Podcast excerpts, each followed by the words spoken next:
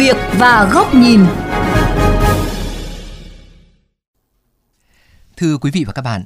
thống kê của Ủy ban An toàn giao thông quốc gia và Cục Cảnh sát giao thông cho thấy, 20 đến 30% số hành vi vi phạm luật giao thông đường bộ trong những ngày nghỉ lễ vừa qua là vi phạm nồng độ cồn.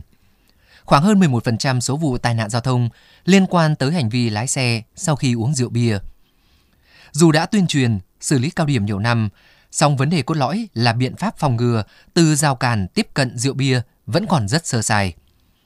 Luật phòng chống tác hại của rượu bia về quảng cáo đồ uống có cồn, giảm thiểu khả năng tiếp cận với người trẻ thông qua thuế, phí bị xem là chưa đủ mạnh. Giải căn cơ vấn nạn ma men sau tay lái. Đây là nội dung sự việc góc nhìn hôm nay đề cập. Mời các bạn cùng lắng nghe.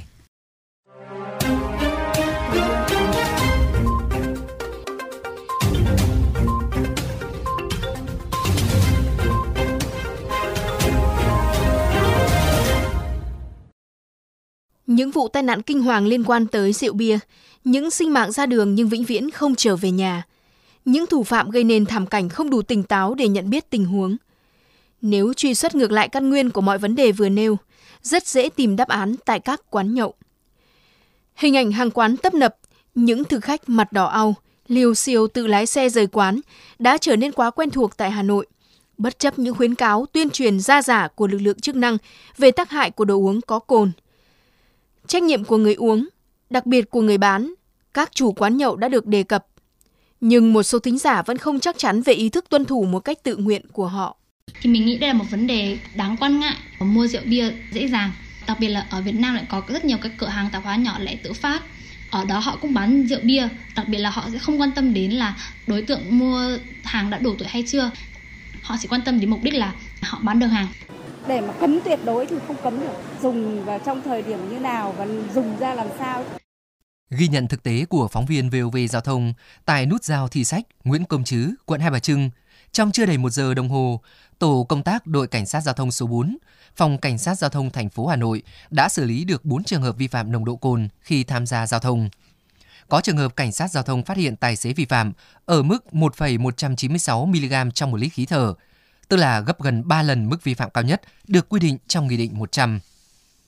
Nhiều lái xe vi phạm nồng độ cồn bị dừng xe kiểm tra xử lý nhưng bất hợp tác, kéo dài thời gian để gọi điện thoại nhờ cứu viện.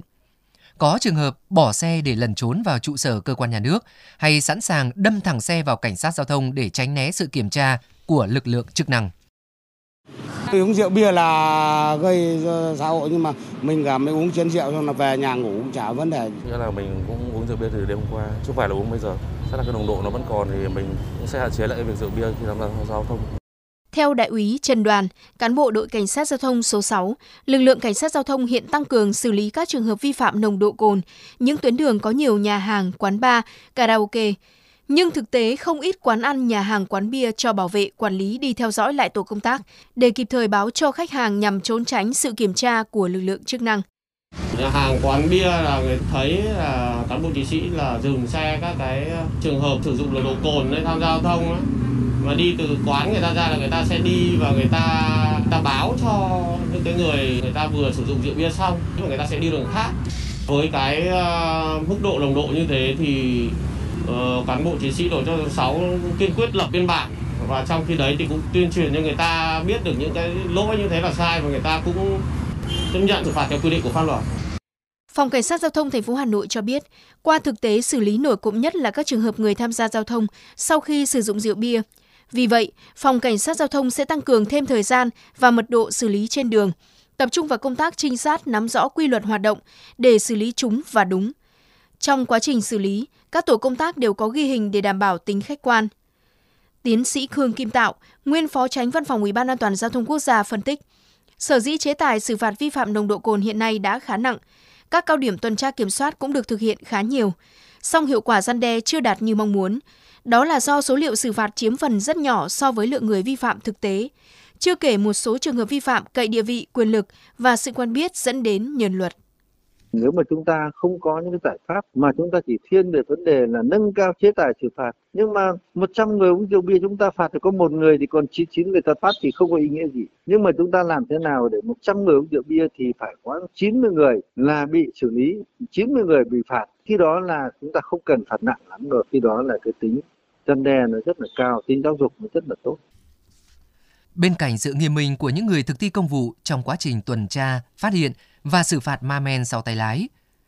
tiến sĩ Khương Kim Tạo cũng đề cập một số giải pháp như các nước tiên tiến hiện đang thực hiện, đó là giới hạn độ tuổi, số lượng rượu bia bán cho khách, trang bị các thiết bị ngăn tài xế có hơi thở cồn được khởi động xe. Mặc dù vậy, các biện pháp này còn chưa khả thi tại Việt Nam. Tiến sĩ Khương Kim Tạo kiến nghị giải pháp phạt nguội. Quán rượu bia chúng ta có thể lắp camera, có thể giám sát tất cả những cái người mà vào quán uống rượu bia. Trong quán rượu bia ra, khi mà bước vô lòng lái xe ô tô đi một một hai mét là chúng ta phạt luôn, không có bàn cãi gì. Thế thì tôi nghĩ rằng là chúng ta phải xử lý tận gốc như thế. Còn nếu mà chúng ta chỉ có trông mong vào cái lực lượng chức năng để mà theo dõi dừng xe trên đường để mà đo nồng độ cồn thì làm sao mà sửa được và bây giờ chúng ta lại còn có cái quy định là cho phép nhân dân chúng ta là có thể cung cấp các tài liệu các cái thông tin về vấn đề vi phạm giao thông của các cái người tham gia giao thông để phản nguội.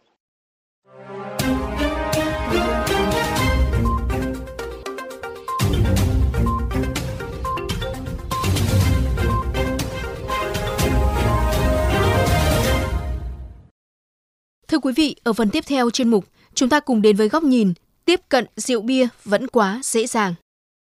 Cách đây không lâu, đề xuất của một đơn vị cảnh sát giao thông tại thành phố Hồ Chí Minh đã gây bão tranh luận khi yêu cầu chủ quán nhậu phải báo tin cho công an nếu thấy khách uống rượu bia vẫn cố tình lái xe. Đa số ý kiến cho rằng đề xuất này chỉ mang tính nhắc nhở các hàng quán về trách nhiệm và bổn phận của họ, còn hiệu lực thực tế chỉ bằng không. Bởi lẽ họ không thể nào bán đứng khách hàng của mình nếu không muốn bị tẩy chay và rơi vào cảnh ế ẩm. Thay vì phụ thuộc vào tính tuân thủ phi logic ấy, lực lượng chức năng cần các giải pháp chế tài đủ mạnh để uốn nắn, răn đe, hướng trực tiếp tới người bán rượu bia, xa hơn là ngành công nghiệp rượu bia.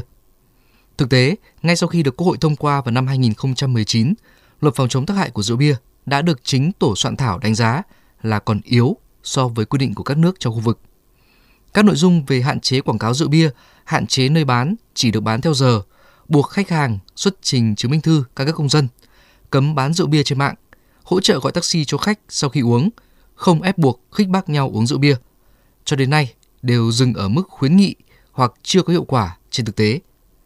Ngoài ra, một công cụ rất hữu hiệu được các quốc gia sử dụng là tăng thuế, lập rào cản bằng giá bán lại không được đưa vào luật phòng chống tác hại của rượu bia mà phải chờ các quy định và luật khác sửa đổi sau.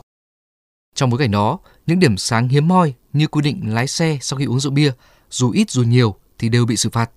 hay tăng nặng chế tài xử phạt vi phạm nồng độ cồn theo Nghị định 100 mới giải quyết được phần nào, phần ngọn của vấn đề. Việc tuần tra, mật phục, hóa trang, đón lõng tại các nhà hàng, quán bia, vũ trường trong các cao điểm sẽ không thể duy trì mãi và nhân lực cũng làm không xuể. Người trẻ thì vẫn bị bủa vây bởi quảng cáo rượu bia, đồ uống có cồn trên TV, mạng xã hội thông qua người nổi tiếng. Họ dễ dàng tiếp cận, mua sắm và sử dụng được các sản phẩm này tại các cửa hàng tiện lợi, siêu thị, quán nước, nhà hàng mọc lên nhan nhản khắp nơi với giá rẻ. Không ai hoặc rất ít người dám can ngăn họ tự lái xe sau những chầu nhậu tới bến. Tất cả những sự thật hiển nhiên này vẫn đang tồn tại. Nó giải thích tại sao trải qua rất nhiều đợt cao điểm xử lý nhưng vi phạm về nồng độ cồn vẫn rất cao.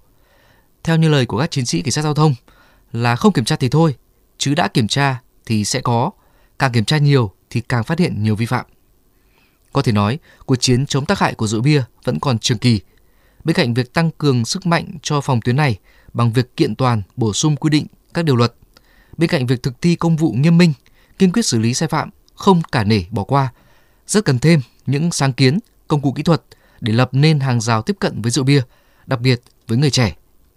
Đó có thể là việc giám sát bằng camera các tài xế tự lái xe ra về sau khi uống rượu bia đi từ quán nhậu, là xử phạt nguội thông qua hình ảnh clip người dân gửi về đã chứng minh được vi phạm, là các chế tài mạnh với các quán nhậu tái phạm nhiều lần về việc để khách say xỉn tự lái xe đi về. Khuyến khích những tổ chức cá nhân có sáng kiến, cách làm hay để đảm bảo sự an toàn cho người uống rượu bia. Muốn hạn chế tận gốc vấn đề, cần phòng ngừa tận nơi sản xuất, nhập khẩu, kinh doanh dịch vụ đồ uống có cồn. Cần một lời tuyên chiến mạnh mẽ hơn nữa của các lực lượng chức năng với ngành công nghiệp rượu bia.